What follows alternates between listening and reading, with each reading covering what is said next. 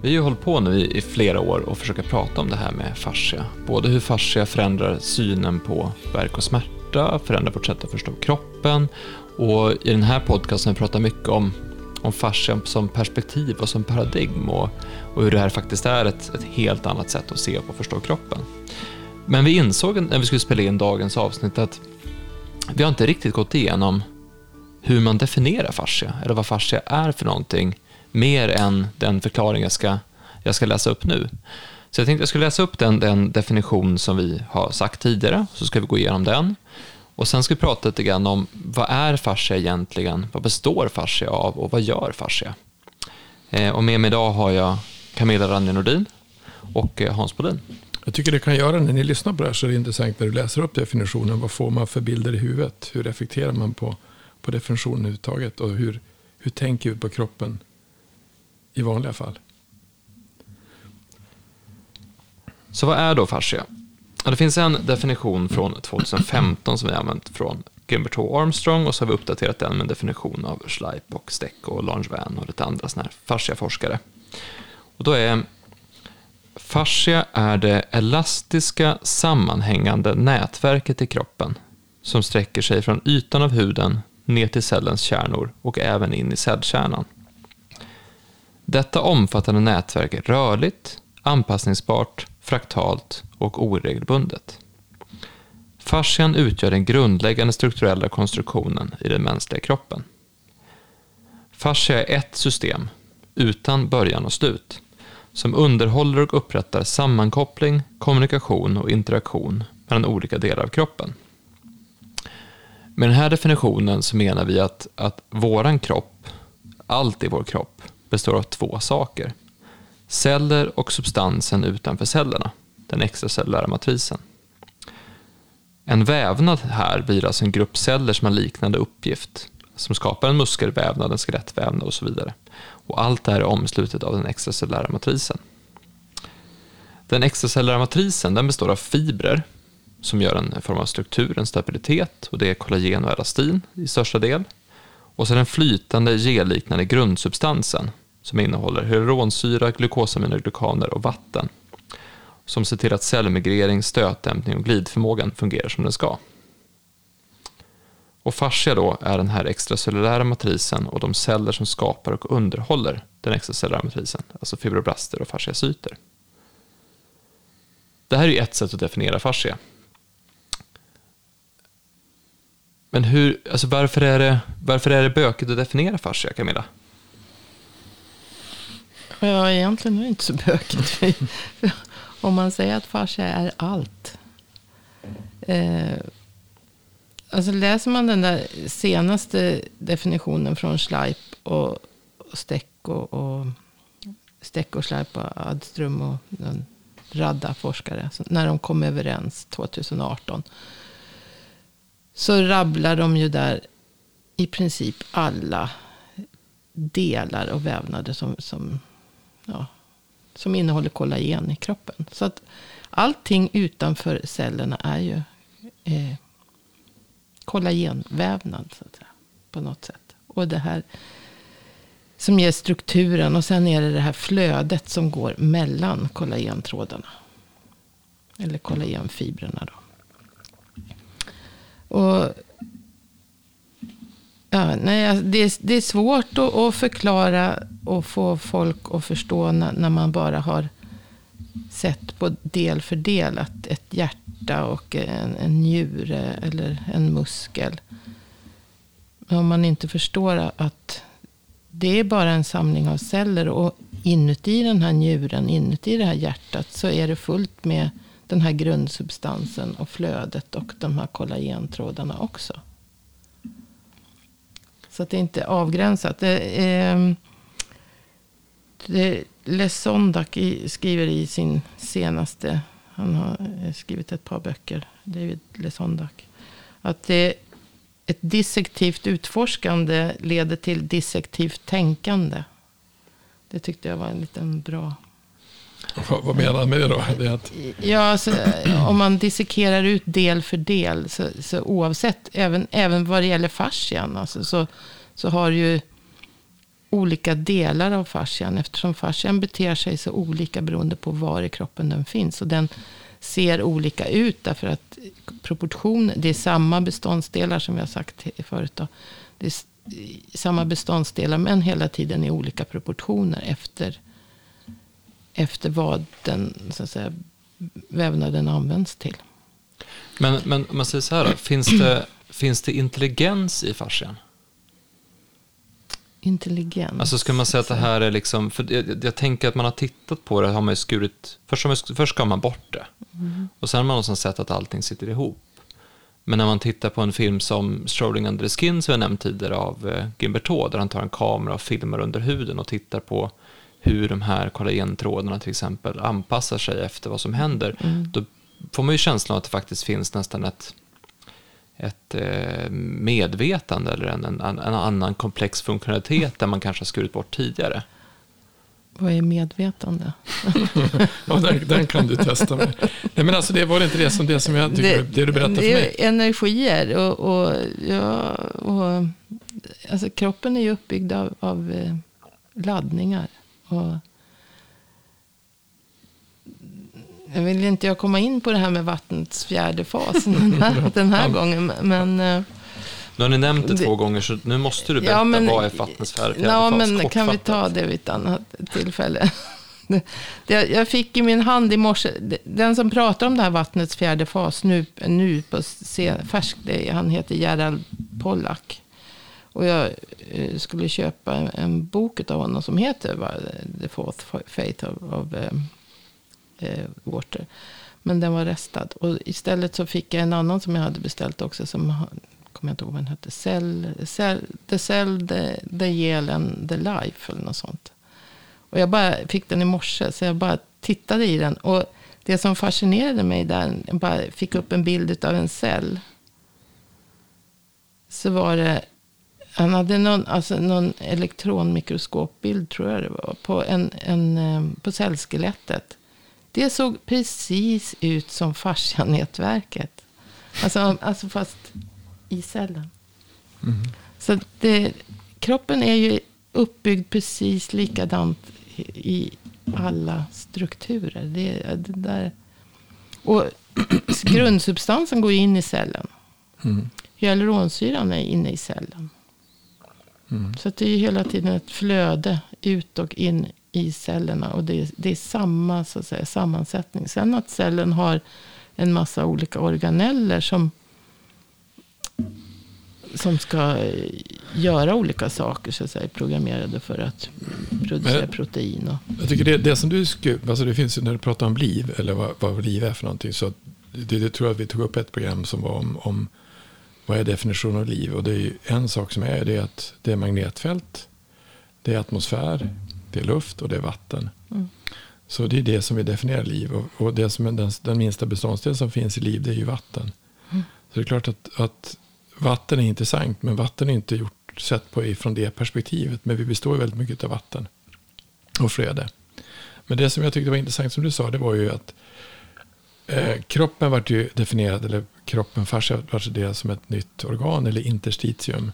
Och då berättade du för mig hur han gjorde för att ta reda på det. Alltså en av forskarna som fanns med. Ja, det, det fann, finns en rapport, forskningsrapport från 2018 som heter eh, Structure and Distribution of an Unrecognized Interstitium in Human Tissues. Det är eh, Benais et al. Men det är framförallt det är eh, Neil Tees med i den rapporten också. Och han, han är ju leverpatolog. Mm. Eh, men har forskat väldigt mycket på interstitium. Och han, och vad, är, vad är då interstitium? Det, intersti, den interstitiella vätskan i kroppen. Det är det, det som man kallar för vävnadsvätska. Som, som så att säga finns mellan celler och, men han, vad de var... De hade istället för att normalt när man tar, eh, tittar på mikroskopiska provhistologiprover så, han, så ja, man, man, eh, gud, alltså, man behandlar dem på, på något sätt. Så, så, eh, när man tittar på det i mikroskop så får man en massa hålrum. Det ser ut som det är hålrum. Mm. Då hade han gjort samma typ av, istället för, för att behandla eh, vävnaden på det sättet som man gjorde förr. Då, så hade han fryst ner det och skurit det i små tunna skivor och tittat. Och då hade man ju sett att de här hålrummen, det var inte artefakter. Som, alltså man trodde att det var någon no trasig vävnad. Att det hade åkt isär för att det, man behandlar vävnaden illa så att säga. Men de här hålrummen är alltså fyllda med, med vätska. Mm. Alltså vårt, vårt kroppsflöde, den här grundsubstansen. Det är ju samma, det är ju samma sak, fast han pratar om interstitium. Så interstitium är alltså utrymmet mellan cellerna som är eh, uppbyggt av kollagen, um, som ett kollagenskelett med den här grundsubstansen. Men gjorde han inte något så att han såg att det här... Alltså, jo, han, sen, han, sen så han var han, han var ju inte säker på då om, eh, det är ingen som har utforskat det, om det här var eh, avstängda begränsade utrymmen. Så till exempel om, runt levern, då, om det bara var kollagen och ett, levern hade sitt eget interstitium. Interstitium, eller ja. njurarna hade sitt eget interstitium. Och, och att det var liksom avgränsade områden. Och då eh, ehm, så injicerade de färgad, en färgad lösning i vävnaden. Och såg att på några sekunder så spred det sig ut i hela, hela vävnaden. Så det fanns I hela kroppen? i hela kroppen. Det fanns inga avgränsningar. Men det är ju, men det, det är ju rätt intressant. Så, Mm. Eftersom han är ju, han är ju, det, han, han är ju leverpatolog. Så han Mm. tittat på ändringar i vävnad runt lever. Om det, om det, Han, han menar ju då på att det här, det här sättet att, att se på, alltså att kroppen har, hjärnan har kontakt med tårna så att säga, bortsett från nervtrådar då, så fast i ett flöde. i ett flöde. Så, Mm.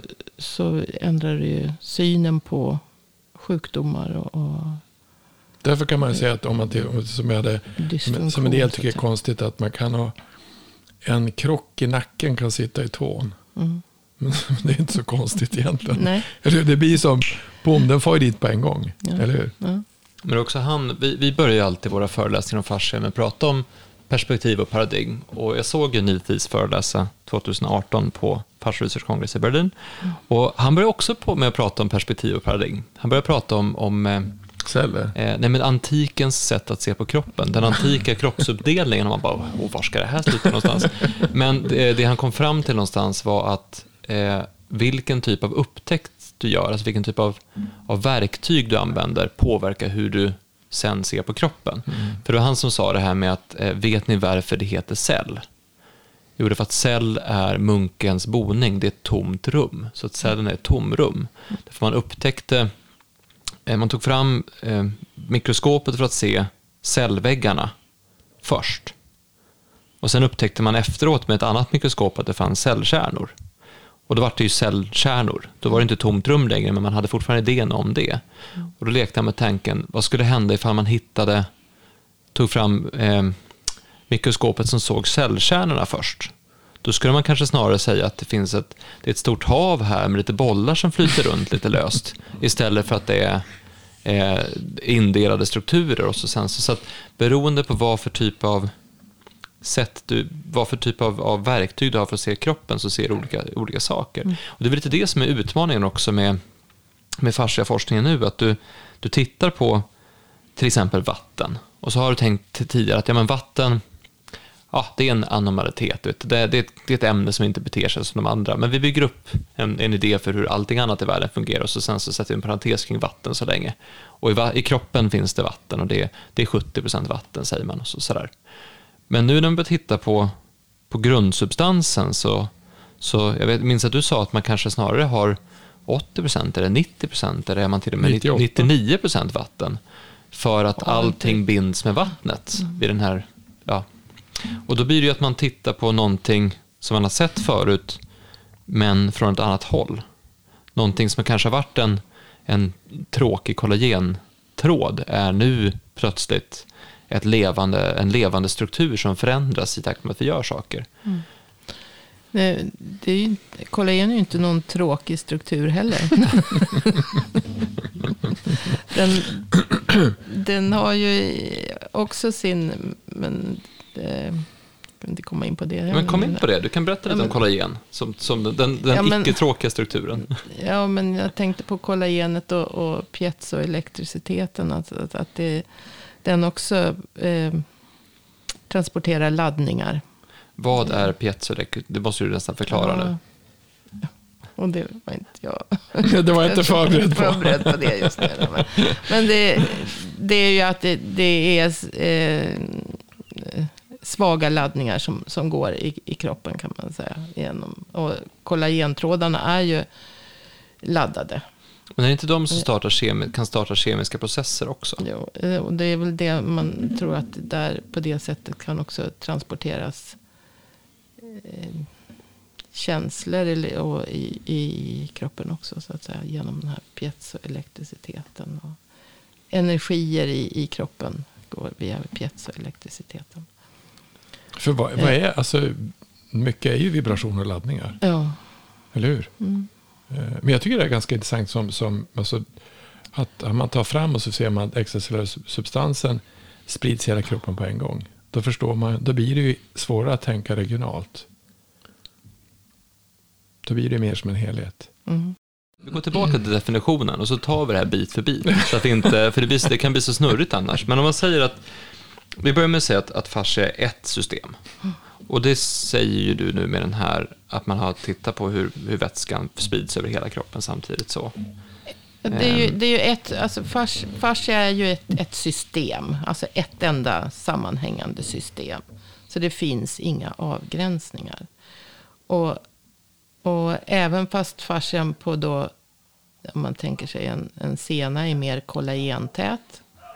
Så är det ju väldigt mycket eh, grundsubstans även i senan. Så, så att det är bara att det just i senan det är en annan struktur och, sen, eh, och den beter sig efter den kraft som utsätts. Men på ett annat ställe där kraften inte är i en speciell riktning. Där går kollagentrådarna åt alla olika håll. Um, Ja, men det blir just det också att allting sitter ihop. Vi pratade om den här muskeln tidigare, som, den, det är en bild som många kan få i alla fall, att man tänker den minsta biten, Alltså, en en- muskelfiber, ja, är ju en, en mus- cell. en muskel är ju ingenting utan fascia. Det, eller inget organ är egentligen någonting utan fascia. Utan Så att- kostymen som den är Nej, i. nej Det- precis. det som är Utan det, är, är ju bara, det är ju bara de enskilda cellerna som har en uppgift att göra någonting speciellt. Men det, de är ju supportade utav fascian så att säga. Och det är ju fascian som... Ja, vem, vem vet? Vi vet ju inte så mycket om fascian egentligen. Mer än börja få ordning på lite strukturen. Men vad den egentligen... Allt vad den gör så att säga. Det, Men den är inte så. Det som, är, det, som är lite intressant är att den ombildas hela tiden. Den görs ju, det är en levande vävnad, Mm. en levande struktur. Men som förnyas hela tiden. Det är inte så att vi går runt med gammal fascia, Nej. eller? Kolla- Kollagenet eh, ombildas ju. Har en, I människokroppen har det, de säger mellan 300 och 500 dagar omsättningstid på fascian. Det, det kan finnas ställen där det går fortare. Det beror på vad det är för typ av vävnad. Och i olika djur så är, så är det annan omsättningstid. Så att, ehm, jag kommer inte ihåg, men jag tror att, att fascia i kollagen i ögon och så går, omsätts fortare. Men då har du alltså i princip en helt ny kropp på 300-400 dagar. Alltså Ja, att allting ja, är totalt utbytt. Ja. Bortsett från elastinet då, som har väldigt lång omsättningstid. Så runt kollagentrådarna så finns det ju ett elastinnätverk också. Så elastin är ju också ett fiberprotein, precis som kollagen är ett fiberprotein. Men kollagen är väldigt starkt och stabilt. Eh, och elastinet är mer mjukt och elastiskt kan man säga. Men om du ser- om du ser elastin att- har en omsättningstid på 50 år eller någonting sånt. Så det, Den är seg, men den kan, den kan nybildas. ja, nybildas kan det väl. Men det den ombildas inte lika snabbt. Men alltså, om du säger hur mycket, om vi säger att, jag tror jag brukar, om vi säger att om det är då, vi säger att jag väger 80 kilo och så lever jag i, om jag säger att jag lever i 40-60 år då. Då är det rätt mycket material som har gått som- åt alltså. Som har förnyats. Ja. Ja. Mm. Kan man säga så ungefär då? Alltså det är typ 4800 kilo volym som har varit runt och åkt eller? Vad går? Eller är det tokigt att säga så? Eller det blir väl så egentligen? Jag vet inte, jag har inte tänkt på det så. Men, men eh, Jag tror att det blir så. Blir inte det? Om du gör så hela tiden. Det är inte så att man är samma person. Nej, nej. Det är en ny person. Ja, vi gör så om hela tiden. Ja. Och det är hela tiden tras, trasiga celler som byts ut. Och, men eh, Men det är det här som blir så, alltså så instinktivt svårt för oss att förstå. För att vi inte har tänkt på kroppen på det sättet. Det här pratar jag mer om i avsnitt 17. Just det här med att vi har tränat oss för att inte kunna förstå det här. För att när du tänker på kroppen som att, ja, för det första så har du den här strukturen som finns runt alla celler. Ja, okej, vänta, så det finns en och samma struktur runt alla celler. Och så är det ett flöde där också, som ser till att livet existerar runt omkring i det här. Och det här bygger om sig precis hela tiden. Det är också svårt att, att tänka. Men sen så ombildas det också, så att det blir nytt hela tiden. Och det är ju samma sak som, det är inte, jag, jag tror inte många reflekterar över att det man till exempel stoppar i sig är ju byggstenarna som sen blir allting i kroppen. Så att, så att det du har ätit på ett år resulterar ju i vad du får för kropp nästa år, om du nu ombildas sådär. Men det är långsammare efter ett tag. Det är inte så här hela... Eller kollagenproduktionen är samma hela tiden. Ish. jag vet inte, elastik. Nej, men se, se, ja, ja. se, se, se, om jag väger då. Vi säger att jag väger i snitt 50 kilo under min livstid. Jag var lite mindre när jag var lite mindre. Och så lite mer när jag är äldre. Det kanske går långsammare när man blir äldre. Men det blir i alla fall fyra men- ton. Men, Eller hur? Om jag väger 80, om jag är 80 år då. det blir i alla fall det, det är fyra väldigt ton. hypotetiska frågor det här. Hans. Ja, men om, vi, om vi fortsätter då. Så, så vi har alltså, det, det är ett system eh, och utan början och slut. Eh, och det underhåller och upprättar sammankoppling, kommunikation och interak- interaktion mellan olika delar av kroppen. Aha, så sammankopplingen har vi någonstans pratat om, det här med att det, den här strukturen finns runt varenda cell så att det, allting alltid sitter ihop. Ja, eftersom och det, det, kollagentrådarna sitter ju fast i cellerna och, och liksom håller cellerna på plats. Allting måste ju hållas på plats, för när, när vi rör oss så får det ju... Det måste ju hållas på plats samtidigt som det ska vara rörligt.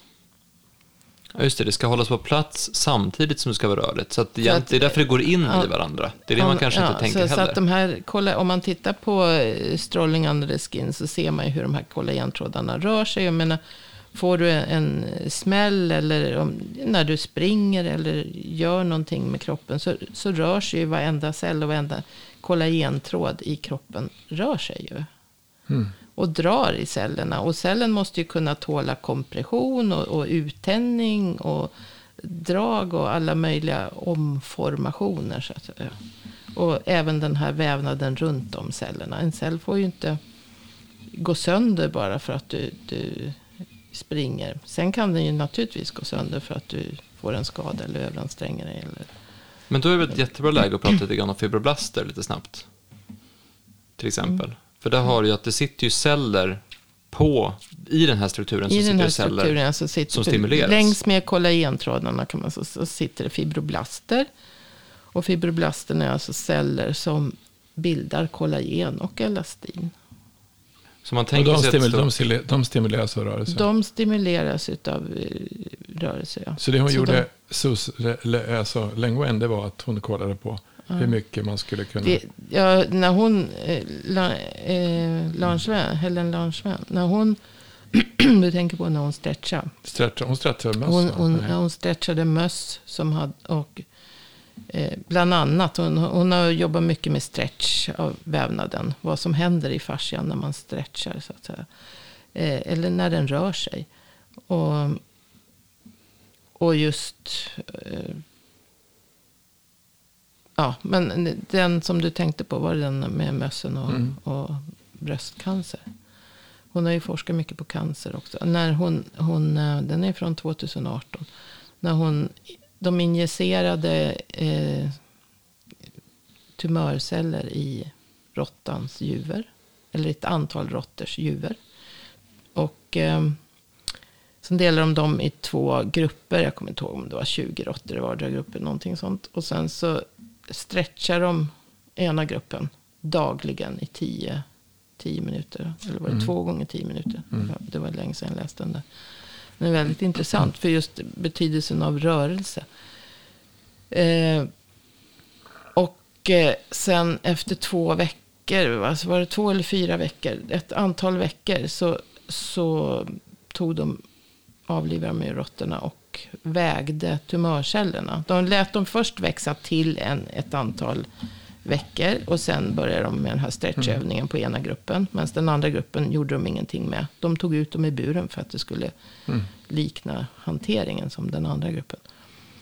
Och eh, efter fyra veckor så mätte de eh, mängden, vikten på tumörcellerna som var i den stretchade gruppen jämfört med den som bara hade fått varit orörda. Och den stretchade gruppen hade halverat tumörvikten. Och då kan man ju tänka sig vad som händer när man stretchar, när de stretchade de här råttorna i tio minuter om dagen. Så, så tryck, dels så pressar man ju ihop, eh, alltså man pressar ihop vävnaden och flödet så att säga blir ihoppressat. Och, och man kan ju tänka sig att det får fart på, på flödet. När man Inuti, ja. Ja. Mm. Inuti. När man stretchar. Och, och, och liksom, de, de rör sig ju. Det är ju Mm. det som händer när vi rör oss. Att, att vi stretchar vävnaden och så går den ihop. Och så stretchar vi och så går den ihop. Det är ju rörelse. Mm. Och de här råttorna blev ju liksom, det var ju, de stretchar ju ut buken. Eftersom hela djuret så att säga skulle stretchas. Så att de stretchade alltså bröstmuskulaturen, alltså juvermuskulaturen. Så man kan ju tänka sig att det är något. Hon sa att man, man kan inte kanske överföra det direkt på människan, men de skulle ju fortsätta. Men det som är intressant är att det som man, det som man, man säger att alltså, en, om vi tar då cancer, cancer är en fibrös tät vävnad. Den är ju, den är ju okonst, den är Ja, inte, den är inte normal. precis. Mm. Eh, och den, just i den eh, vävnaden så trivs den typen av celler. Ja. Vanliga celler kan inte vara där, för det är för tätt och det är för, det är för, det är för eh, det är inte basiskt och det är en massa saker som är i den ekosystemet som är fel. Det är klart att Det om, här pratar ju Melody Schwartz om också. Just det. Just det flödet i kroppen. Att bara flödet kommer igång så, så för det- försvin- det är inte- försvinner cancercellerna. Och för du det- får samtidigt ett, ett större flöde av immunförsvarsceller som kan ta död på cancercellerna. för det är inte bra flöde i runt, runt cancertumörer. Nej, nej.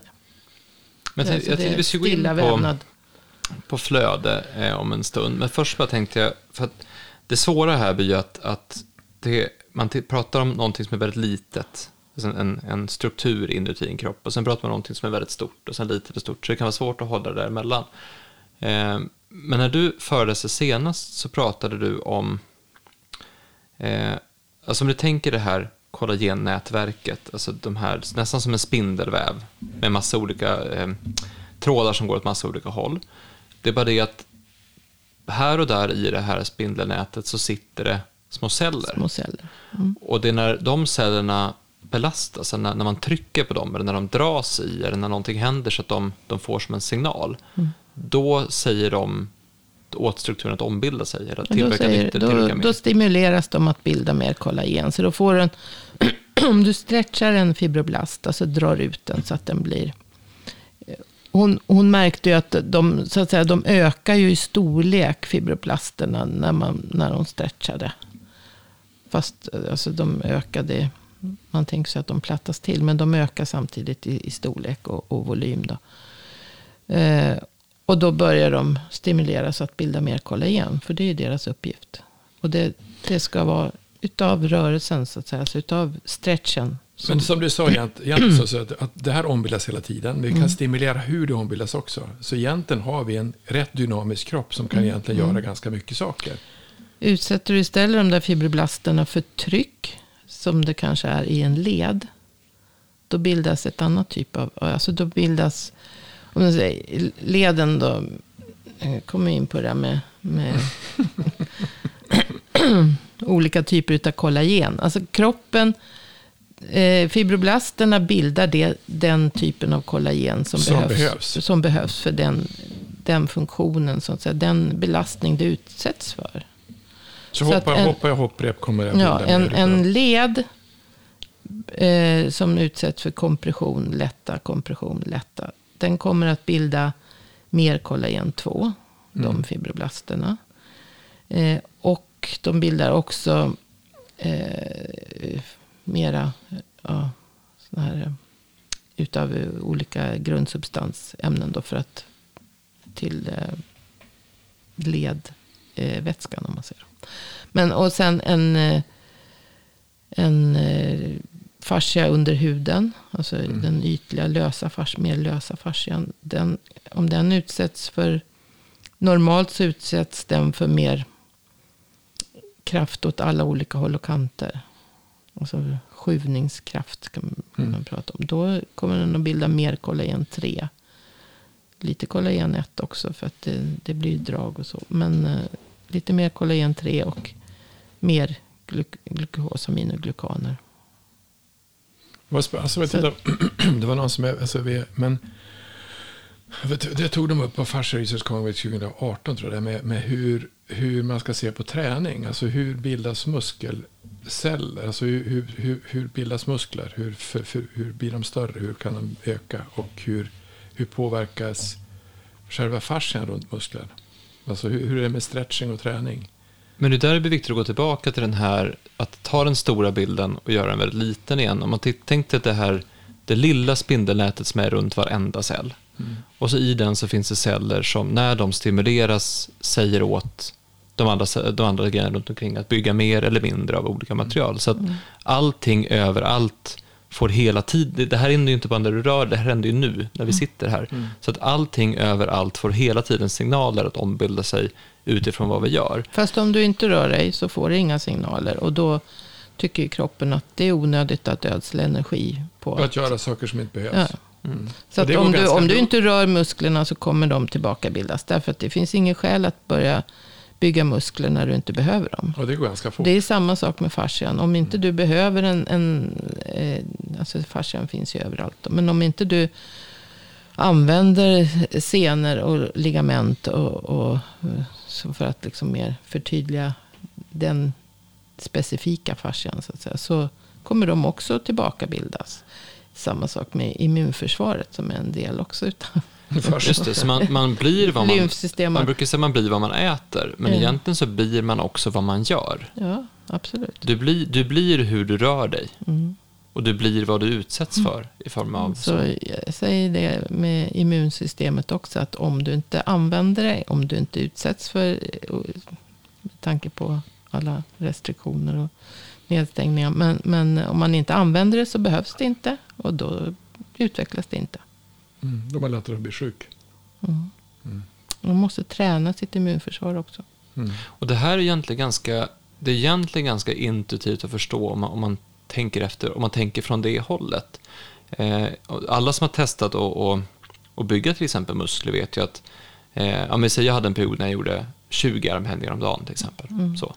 Efter ett tag så går det väldigt, väldigt lätt. Mm. Och då måste man öka till 30, om man ska se en utveckling. Och sen till 40. Och sen till, alltså du måste, det går inte För då har att ha... kroppen anpassat sig. Så Då är du- kroppen ja. Mm. anpassat sig efter att kunna göra 20 armhävningar varje dag. Och efter ett tag så blir det, ja men just det, nu finns det 20, alltså sådär. Mm. Och på samma sätt blir det om du anpassar kroppen efter att ehm, rida. Eller Mm. efter att spela hockey. Eller efter att spela fotboll. Så du, du bygger ju den struktur som är för det du gör. Mm. Och då med rörelsen så blir det intressant att se på, ja men vad, vad har jag byggt min kropp för och hur ska jag bygga min kropp på ett annat sätt som komplement till det? För om- jag bygger min kropp för att sitta framför ett skrivbord till exempel, då kanske jag också måste bygga mitt kropp, min kropp för att röra mig, för att inte... Alltså det blir så... Visst måste det bli så? Ja, om du, du ska försöka vara hälsosam och, och leva länge så ska du väl träna kroppen utöver att sitta vid skrivbordet. Ja, men precis. Och då finns det ju egentligen inga, inga... Det finns ju kanske inga genvägar på det sättet. Nej, det gör väl inte det.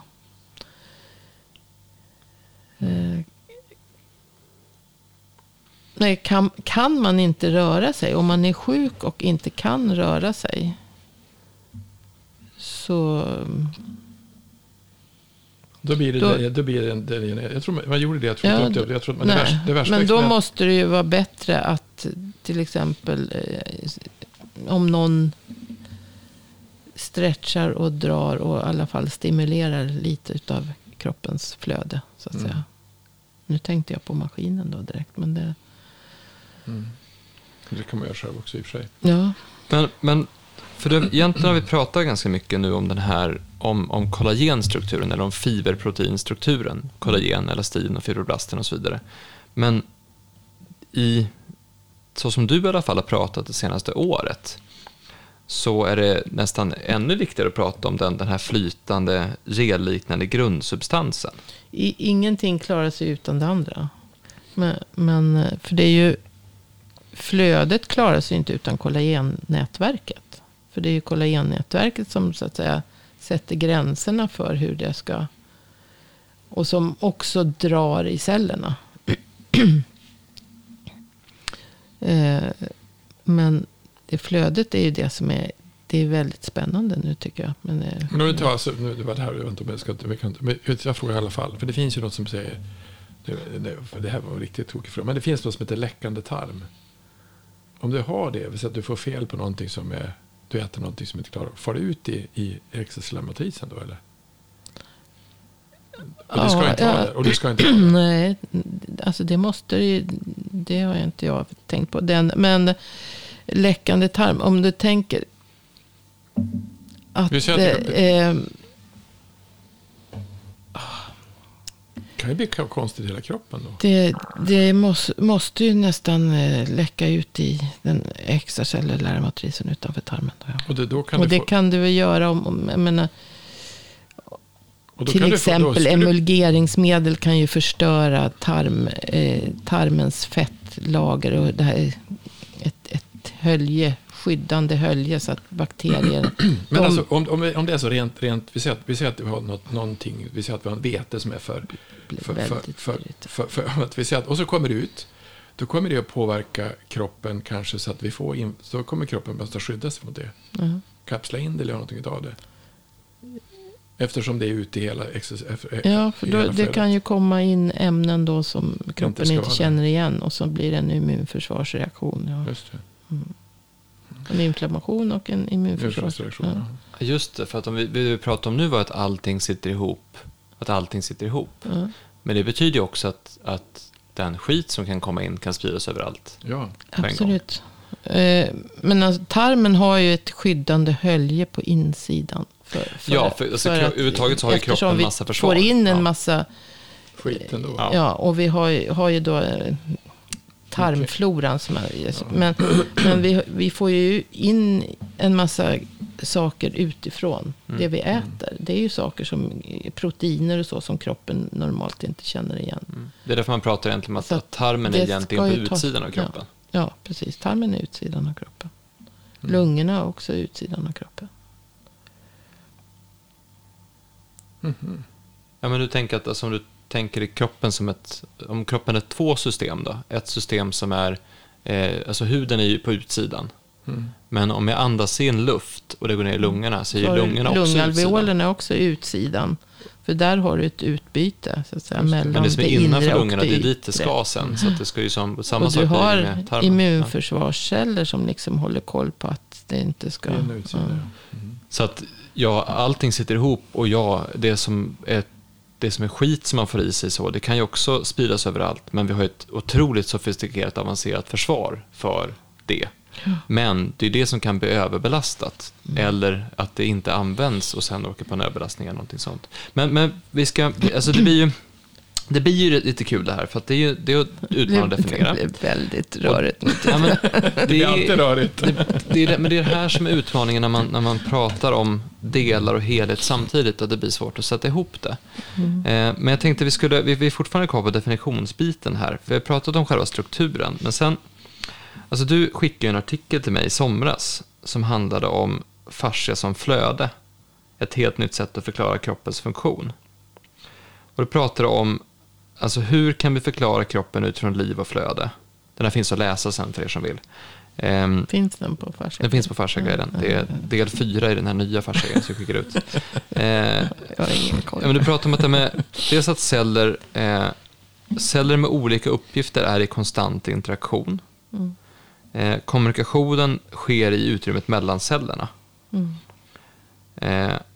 Och den flytande delen av kroppen är inte lika lätt att se, men det finns ett kontinuerligt flöde precis överallt. Jaha, Och det här, det här är, där kommer ju den här fjärde fasen av vattnet in vi är där i alla fall nu alltså. För, för alltså, det här flödet, det är ju samma sak med, man har ju, alltså han, Gerald Pollack säger ju också att hjärtat klarar inte av att Pumpa pumpa, blod nej. runt i hela blodsystemet. Det är ett slutet system med, med en pump.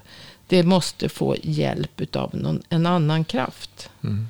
Och det är vattnets fjärde fas. Som alltså, Själv- självcirkulation. som är, blir en slags självcirkulation. Och även i fascian så är det alltså en slags självcirkulation. Tack vare den här fjärde fasen på vattnet. Då. Jag kanske rent av ska läsa Eh, så- upp det här, så får du se Hans. Du kanske inte har hört eller, eller tänkt på den här delen. Vilken då? Alltså det du skriver här. Det jag att- kommer inte ens ihåg. Precis. Det är därför det, är därför det är jättebra att läsa upp det här. Så att vi, kanske, det kanske är helt fel. Jag kanske dementerar nej, vi, så. nej, vi byter helt riktigt. Vi har något helt annat. nej, men det, alltså, det, det här blir också en konsekvens av att har man läst, eh, vad var det kom fram till, 2000 forskningsrapporter, massa böcker och sett väldigt 21 dagars rörigt. föreläsningar så blir det ganska rörigt och det är mycket som är motsägande. Men det här, så här skrev du i somras i alla fall. Det är länge sedan. Att vår, alltså för, ja men vad blir det då, nästan ett år sedan. Vår kropp kan beskrivas som en samling av celler med olika uppgifter. De är specialiserade för att utföra olika typer av arbete. För att cellerna ska kunna utföra sitt jobb så krävs det transport av ämnen till och från cellerna. Till exempel som alla vet näringsämnen och syre in och avfall ut ur cellen. Men cellerna måste också kunna kommunicera med varandra så att en cell vet vad de andra cellerna gör.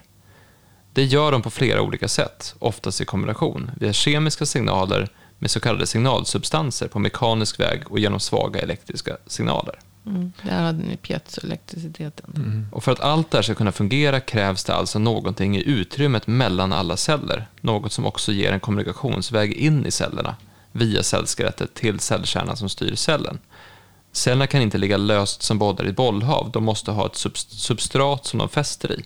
Ett substrat som kan transportera de olika signalsubstanserna, vidarebefordra mekanisk stimulans och rörelse, samt de elektriska signaler som skapas. Det här substratet kallas den extracellulära matrisen, den vävnad som finns utanför cellerna. Det stämmer Och- fortfarande va? Ja. Men om, den, om, du, om, det är det som, om, du, om han med, om Thies menar att allt det här är kommunicerat överallt samtidigt. Då blir det också en mycket, mycket snabbare kommunikation. Det är kommunikation i vätskan. Det, ko- och det är vattnet som rör sig. Han sa ju också då att eh, i, i, det här, i den här gelen så att säga, som, vi, som vi har. De, dels så säger man att, att det blir en gel för att, att eh, vattnet binder med, med hyaluronsyran. Hyaluronsyran ändrar viskositeten. Alltså så att det blir trögt eller lättflytande beroende på hyaluronsyrans storlek. Men samtidigt så, så säger den här Gerald Pollack då också att, att vattnets fjärde fas är en slags gel. Mhm. Så att det blir, det är någon, något, ett mellanting mellan fruset och eh, flytande. Mm. Så att det, det är liksom, det är inte fruset, men det, det är, det är inte helt flytande. Utan det är alltså den fjärde fasen som är som en gel. Mm. Och, den, och att den, eh, det vattnet också då har en negativ laddning. Mm. Vatten normalt är neutralt. Men, men det här byggs om så att istället för att vara H2O så vart det H3O2. va? Mm. Så jag så förut. Ja, det sa du. Och då blir det H3, det är ju 3 plusjoner. Mm. Och O2 är 4 minusjoner. Då får Eftersom en, en syre är, är minus 2. Eller 2 minus då så att säga. Så att då blir det ju alltså en minusladdning där på, på den vattenmolekylen om man säger så. Alltså är vattnet negativt laddat. Vilket gör att den får ett slags... Men vi kan gå in på det i en annan podd. Men du menar, du menar att då påverkar, men om det, om det här signal, alltså den här extracellulära matrisen då som har flödet, om flödet då är, eh, då blir ju, då blir inte kroppen känslig för allting på en gång samtidigt. Alltså om du tar intuition, att du, eh, du är med om någonting som, alltså intuition säger man går ju fortare än man tror att det gör, det går ju fortare än, än verkligheten. Om vi säger att, om jag, om jag skulle vara, om, om, jag tror de har testat, de har gjort det, utan Rupert eh, Sköldreik har gjort det, tittar på om, man kan, om vi har ögon och nacken, om vi kan känna saker och ting som händer. För att om, om det skulle stå en, en björn utanför, då skulle hela min kropp reagera på en gång. Allting- ja, eller när någon all- kommer in i ett rum. Ja. eller Allting, tittar på dig då, är det ju, eller då, är det, då är det ju mer utav, inte bara elektromagnetiska fältet som finns utanför, utan det som också kom, som påverkar det på en gång. Eh, och det kan ju förklara varför det kan finnas till exempel eh, minnen, eller man kan ha saker som finns i kroppen som blir frysta. Mm. Då kan det finnas frysta minnen. Som har blivit för lite i cirkulation, så bara chock. Då blir chock ett fruset minne. Eller hur? Ja. I, och, i, i, i substansen. och vad är minnen? Alltså det, Ja. vi, det vi, det är nej, men vi har, vi, eftersom Men, alltså Ja, vi, vi- men, men det, den kanske vi kan utveckla sen. Men, men, men det är som en annan sak som du sa. För, för det var ju, när du pratade om eh, hyaluronsyra så sa det som hon hittade på, eller som kom fram till det var, vad, vad, vad var det stäck att hitta som man inte visste om förut? Vad, f- hur hade man trodde att hyaluronsyra tillverkas? Var det bara i leder eller?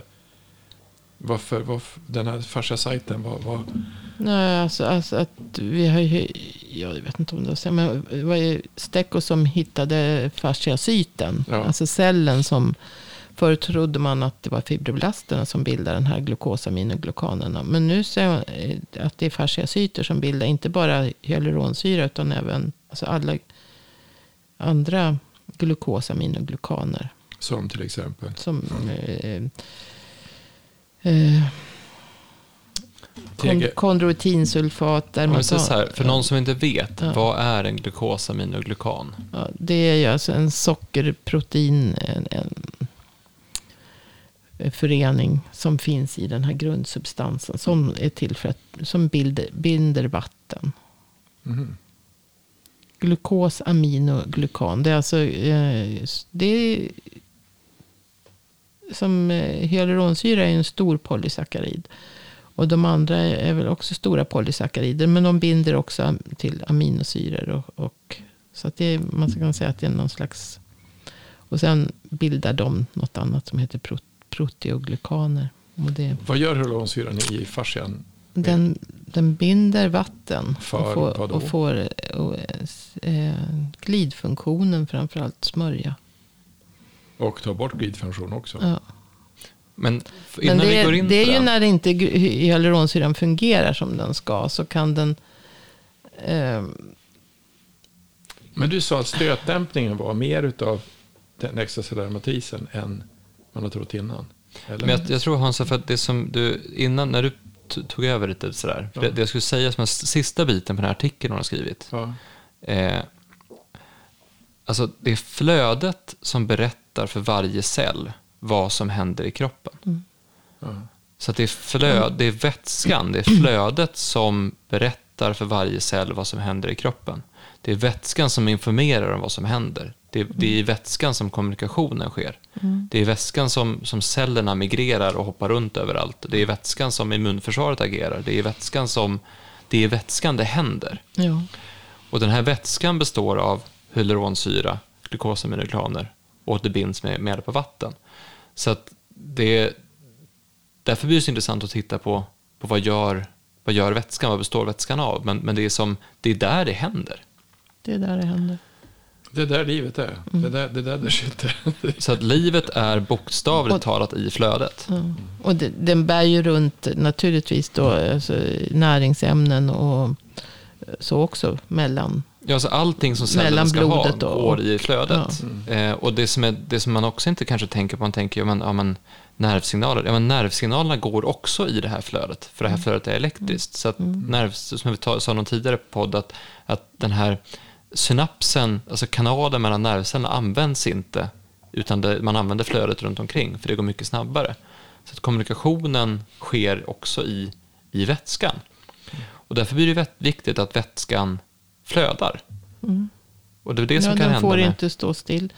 Eh, för när, om, du, om flödet i kroppen någonstans, så att du slår dig och får en skada och så blir det då ett försvar med en inflammation, då börjar det läcka ut mer plasma från blodkärlen, ifrån kapillärerna. Och så ökar vätskan på utanför cellerna utanför blodkärlen så att säga.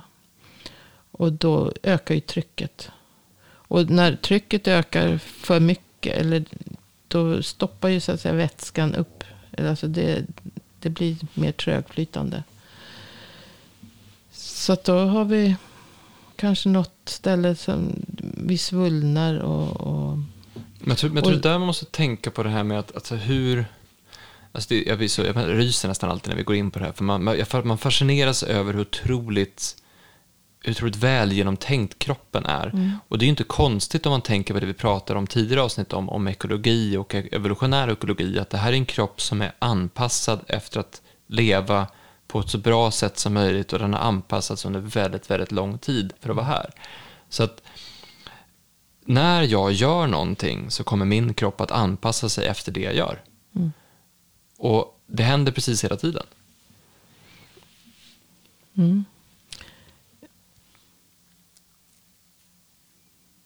Är det så? Ja, jo, men eh, alltså, kroppen eh, anpassar sig precis hela tiden efter, efter vad du gör. Men jag var på väg in förut på eh, bara snöa in på ly- lymfan. Men det, kanske, Jo, men, du, men du, ska, Det är också ett flöde. Alltså, som exempel så blir det Ja, att om jag, till exempel, flöde. om jag till exempel lyfter någonting, vi säger att jag lyfter någonting, då kommer ju min struktur i kroppen att anpassa sig efter att jag lyfter saker. Om jag, jag lyfter tunga lådor varje dag, ja, så kommer ja. den, den delen som, som är med i det lyftet, vilket är hela kroppen, Det är ju det som är träning. Ja, anpassa sig efter det. Precis, det Men om jag, om jag gör det på ett sätt som, som inte är optimalt, då kommer ju den delen som, där, där den här ansträngningen blir, blir som mest, där kommer det byggas extra mycket kollagen. Och när det byggs extra mycket kollagen så kommer flödet få svårare att flyta runt. Och när det får svårare att flyta runt så blir det mer stopp. Och blir det mer stopp så blir det mindre näring, sämre kommunikation. Det, Och då kan man ju jag- få ja. fibrös vävnad så småningom. Men innan det blir en fibrös vävnad så blir det en förtätning i den här. Alltså förtjockning i den här grundsubstansen. Och den här förtätningen, vad är, har vi, Har vi kört den? har vi spårat ur det? Nej, nej, nej, nej, nej, nej, nej, nej, nej, Eh. absolut inte. Förtätningen i, i grundsubstansen som Antonio Stecco också eh, skrivit i bara två färska artiklar här. Men, men det är ju att eh, han har visat att hyaluronsyran ändrar Struktur. struktur. Och istället för att vara som eh, ut... Alltså hyaluronsyran ligger kvar. Enligt TIS då, så, det här flödet, så, så är det vattnet som, som rör sig mellan hyaluronsyremolekylerna. Så att säga. Hyaluronsyran är kvar. Den, den, det är inte den som rör sig. Utan det är vattnet som flödar mellan.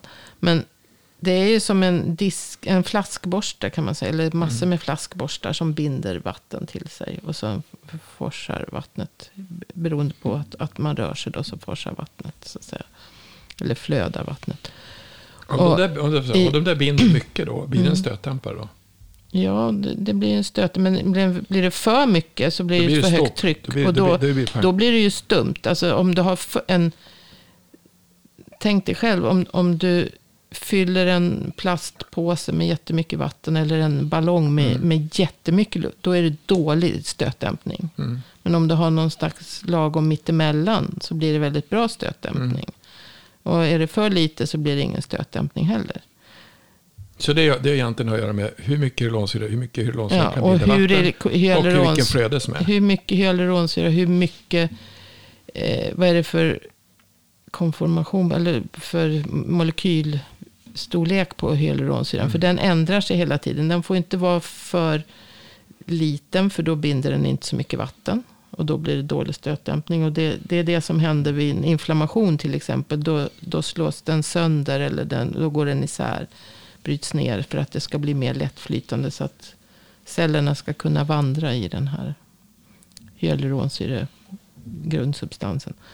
Men om det blir för hög koncentration av hyaluronsyra så är inte det heller bra. För då, då kan den istället själv aggregera som Stecco säger. Så att den, den liksom istället för att vara som en flaskborste. Så blir den så blir den rund, ja, den binder ihop sig själv. Så att den, om man tänker istället att den blir som En en honungskaka som binder vatten i celler. Men alltså, alltså, men det nu den- säger det- jag celler för att jag menar utrymmen. Det Hålrum. gör den därför att det är för lite flöde.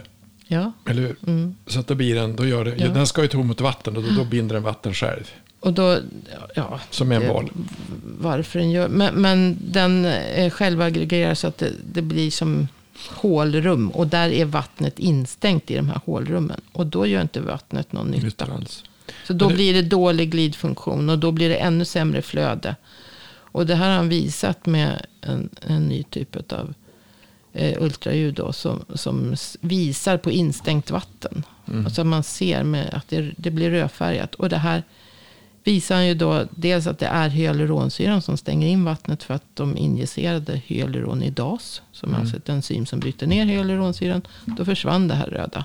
Okej. Då, då vart det liksom fritt flöde igen. Och sen så gjorde de samma sak och eh, behandlade manuellt med myofascia manipulation som de använde.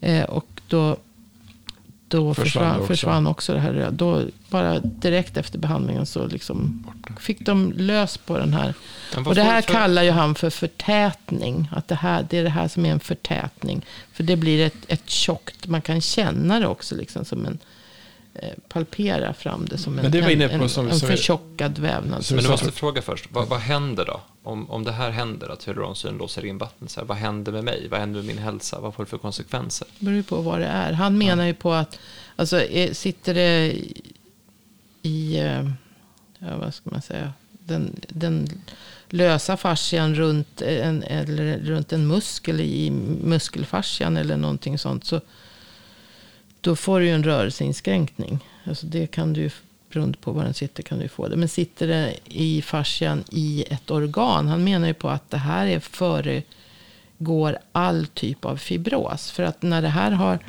har fått fortgå eh, ett, ganska länge, han pratar om månader, kanske år.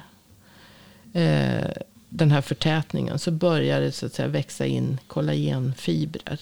Ja, in i, I- den här vatten, det här. där det var vatten Och- förut växer nu in massa fibrer precis. också. Så att, så att kollagen, ett eh, tätare kollagenstrukturnätverk så att säga i den här förtätningen. Efter, Och då har man istället en fibros. Det blir som en ärrvävnad för, för att efter, den efter fibros kan det bli vad då för någonting? Ja, då kan det bli eh, Det, cancer. det vi började Ja. prata om. Ja, precis. Men, men inte bara det, utan, utan han menar ju på att det här, om man kunde undersöka det här så kanske man kunde, så att säga, det finns ju eh, massor med olika sjukdomar, alltså fi- fibroser i lungor, i njurar, alltså där vävnaden blir ofunktionell Mm. på grund av att det växer in ärrvävnad, alltså fibroser. Så, Så att han menar på att om man, man hade kunnat lösa den här förtätningen i en lunga till exempel. Eller i en njure. Eller i en, han menar på att det är alla organ.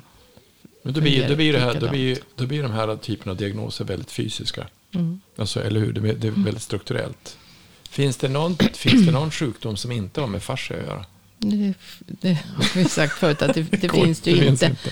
Eh, Eftersom om man ser det här flödet nu då, och em, så, så är det ju precis överallt. Så att Mm. var du än, vad som än händer i kroppen, sjukdomar eller skador, så påverkar det ju fascian. Mm.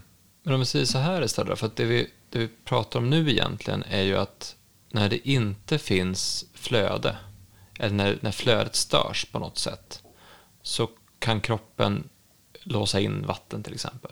Och, eller om vi säger så här, enkelt förklarat, när flödet inte blir som det ska, så blir det en vävnad som efter ett tag blir fibrös.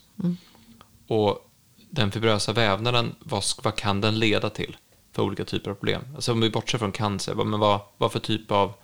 För frozen shoulder är väl också en fibrös tät vävnad? Alltså det är ju en, en ärrbildning som, som och inte, om inte den inte blir löst så tappar ju den delen av vävnaden sin funktion.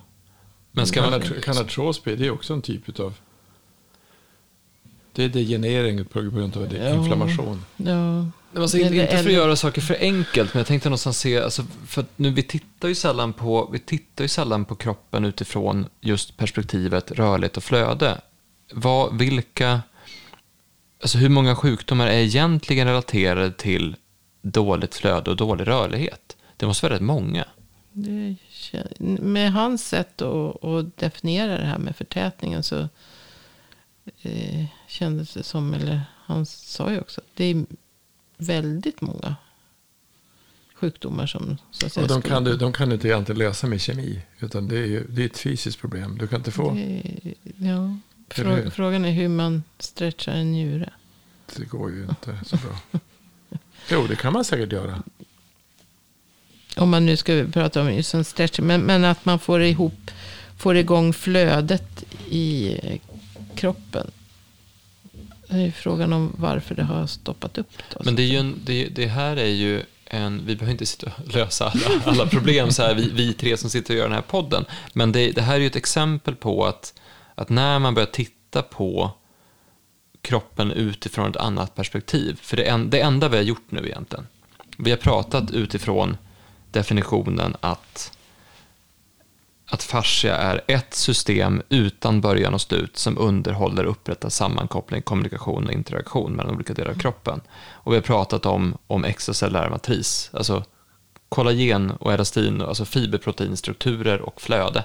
Mm, grundsubstansen och grundsubstansen. Och när man pratar om kroppen som struktur och flöde så blir det plötsligt någonting helt annat. Mm. Eller man, man, kan, man ser på problem på ett annat sätt. Eller man ser på jag, jag började direkt tänka så här, bara, ja just det, det är därför man blir så trött av att typ sitta i soffan en hel dag. Därför att man har inte samma... Nej, du får alltså, inte du, du, Då säger kroppen så här, jaha, ja, du behöver inte vara pigg och röra dig, du sitter ju bara. Mm. Alltså, och det blir så här, ja men just, alltså det blir... För att det är ofta Nej, man... men flö, flödet stoppar väl eh, naturligtvis upp när du sitter och inte gör någonting. Så att det men du kan ju vända på det. Det blir samma sak som om vi tar vissa, vissa vi kan ta en annan gång, men vissa idrottsmän som idrottar på ett speciellt sätt, de kan ju också skapa problem med för mycket förtätning, med för mycket, men de, de, för mycket spänningar på samma De sätt. tränar ju för mycket så att de får mikroskador eller skador på grund av träningen. Och det, det är ju inte heller bra, vi är inte gjorda för, för att eh, elitidrotta om man säger så. Varför kan, om du tar, för du har hållit på mycket, kan, kan hästar träna på samma sätt som människor? Det kan de inte vara. Blir de sjuka då? Vad menar du med, alltså, fast hästen är ju kanske lite mer gjord för att eh, verkligen röra sig på ett annat sätt än vad människor gör. I och med att det är ett, ett flyktdjur. Nej, jag, alltså, kanske har fel, men han sa, Harrison sa att om, om hästar, om de får mjölksyra, då, då blir de sjuka. De springer inte till dem för mjölksyra. Nej, gör de det? Nej, det gör de inte. Men vi gör ju det. Vi tränar ju för att få mjölksyra. Det har man ju på tv hela tiden. Ja, nu kommer in i, mjölk, nu kommer in i mjölksyran. Det är dit man ska Fast gå för att bli det, bättre. Det hörde jag senast igår av en faktiskt. Som eh, pratade om en väldigt bra PT som hon, hon, hon pratade om. Och han menar på att vi tränar aldrig så mycket. Han höll på med ryttare. Ja. Eh, han var ingen hästmänniska själv. Men han, han eh, tränade ryttare och hade satt sig in i hästsporten då. Och han menar på att men vi tränar hästarna så att de får mjölksyra. Mm. Men, men, eh, och sen så vill inte hästen längre. Och då går vi på med ja, olika hjälpmedel. Då för att få den att ändå göra det vi ber om.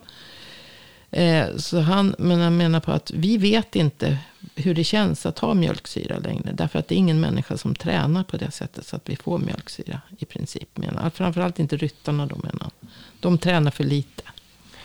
Och då eh, tränade han ryttarna tills de, alltså han, han piska på dem tills de fick mjölksyra.